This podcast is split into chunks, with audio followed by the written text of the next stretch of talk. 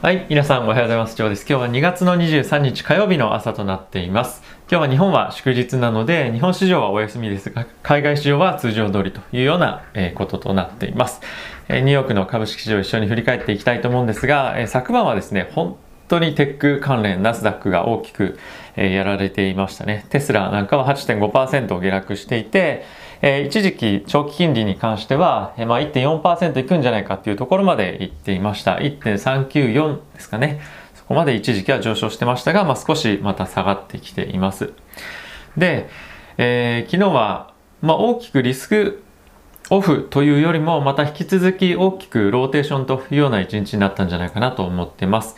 ここ最近非常に大きく上がっていた、まあ、小型株を中心として、えテック銘柄ですね、大きく売られて、まあ、そこががっつりと、まあ、いわゆるアフターコロナリア充というところに流れているというような状況となっています。あとはですね、景気民間株、まあ、エネルギーとかそういったところですね、素材関係、コモディティ関連に動いていっているというような状況です。で、えーこのローテーションなんですけれども、この大きい波に関しては、えーそろそろもしかすると一旦一服するかなとは思いながらも、えーこのトレンドはですね、まあ、大きい波っていう意味ですね。その急速な動きは少し収まるかもしれませんが、まだしばらくは続くんじゃないかなと思っています。えー指数今日見ていきたいと思うんですけれども、えーダウはですね、プラスの0.1%ですね。S&P に関してはマイナスの0.8%、ナスダックはマイナスの2.5%で、えーラッセルに関しては、えーマイナスの0.7%というような状況となっています。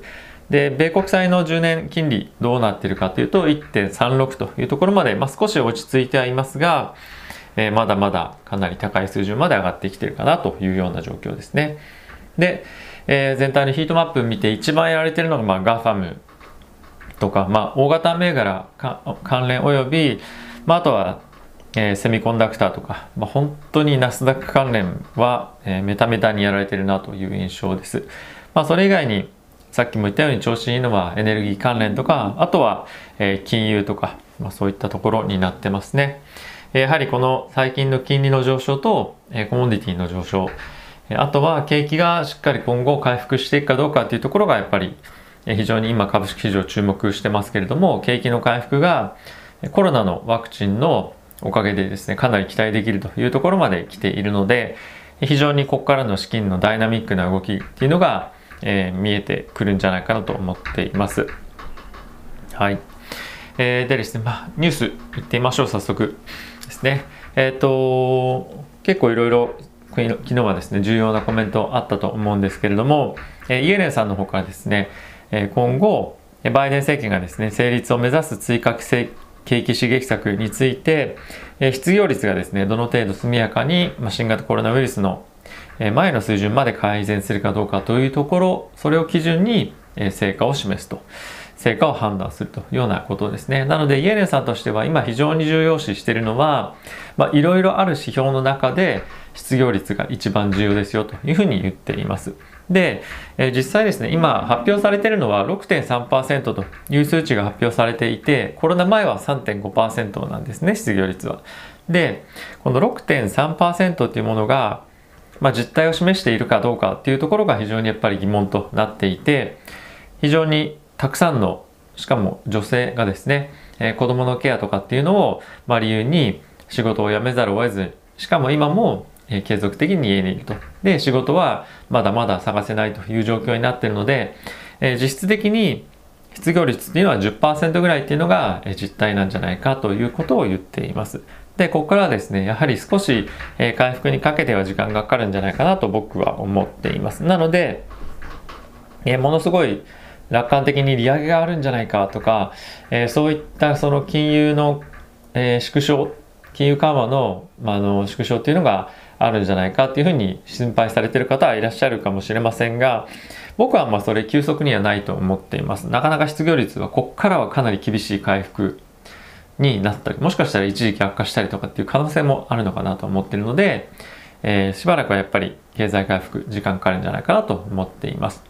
あとはですね、ニューヨークの方で映画館ですね、AMC が3月5日から、収容人数の25%という水準からで、えまずはスタートするというようなことと、えなっているそうです。まあ、一応ですね、えニューヨークの、ま 13, 13箇所全てで開始するというようなこととなっています。まあ、こういったようなですね、どんどんどんどん、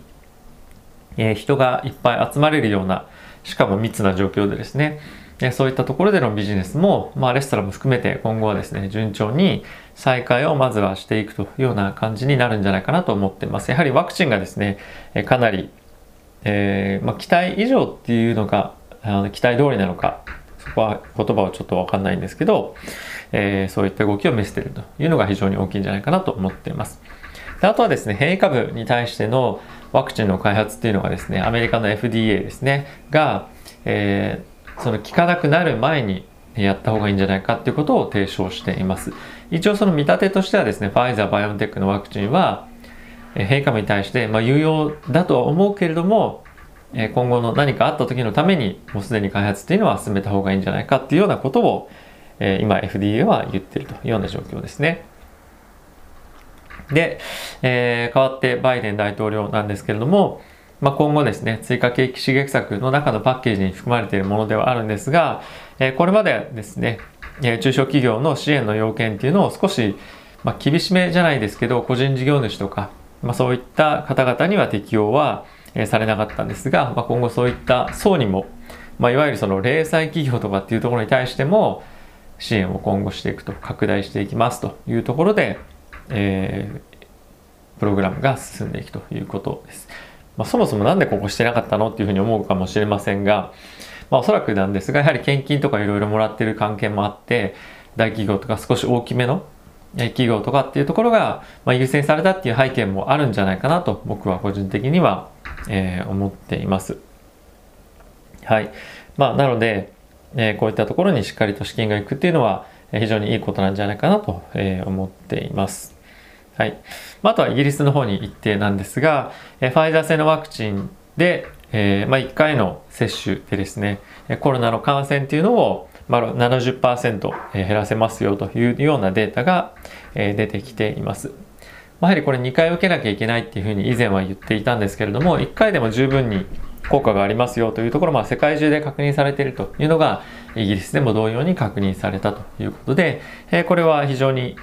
まあ、新しいニュースではないんですけれども、ポジティブなニュースだなというような印象ですね。で、やっぱこういったところもあって、イギリスはですね、ロックダウンの解除というのを3月上旬から開始をします。で、学校の再開っていうのはですね、まあ対面授業でですけども、3月8日からもう来月すぐですね、で開始をして、あとはですね、今後、屋外での少人数の集会とかっていうのも、徐々に3月末ぐらいから強化をし始めます。で、その後ですね、まあ4段階、まあ今のが1段階として4段階、この緩和のステップがあるんですけれども、まあその次はですね、4月の10、4月、4月ですね、の12日以降に、え小売店などの営業っていうのを再開しますよということですね。あとは5月の17日以降に、まあ、ソーシャルディスタンシングにめぐる規制を段階的に緩和ということで、まあ、これ詳しいことはまだ、え今後検討というところではあると思うんですが、えそういったことも検討。そして6月の21日までに全ての規制っていうのを緩和していきましょう。ただ、これまあ、早ければというようなことを言っているので、まあ実際このスケジュール通りに行くかっていうのは、まだちょっとわからないなと思ってはいます。はい。で、えー、不要不急の海外渡航に関しな関しては、えー、少なくとも5月17日までは禁止といったことで、まあ、今年の夏っていうのはもしかすると海外に行けたりとかっていう状況も、まあ、あるのかもしれないなと思っています。ただし、まあ、そうなった場合にはワクチン接種してるかどうかっていうのの証明とかっていうのも必要になってくるんじゃないかなと思うので、まあ、今後外に行って動いたりとかするにはそのワクチンの接種しましたよっていう紙が目に入らぬかっていう感じで、えー、効果を出してくるんじゃないかなと思います。日本にももうすでに入ってきて、えー、接種開始されてますので、えー、今後のですね、えいろんなまあ続報とかっていうのを、え期待したいなと思っています。え日本時間今日は特にマーケット、あの日本はですね、空いてはいませんが、アジアの、え他の市場は空いてますね。で、今、アメリカのマーケットがま閉まって少しリバウンドしてる感じかなという印象です。まあ、若干テスラがもう8%超えて売られてるっていうのはちょっと売られすぎかなという印象も少しありますよね。なのでまあここあのテスラにま限らずどこまで持ってる銘柄耐えられるかなっていうのは、えー、あるかと思いますもしくは、えー、さっき言ったみたいな、えー、リア充銘柄とか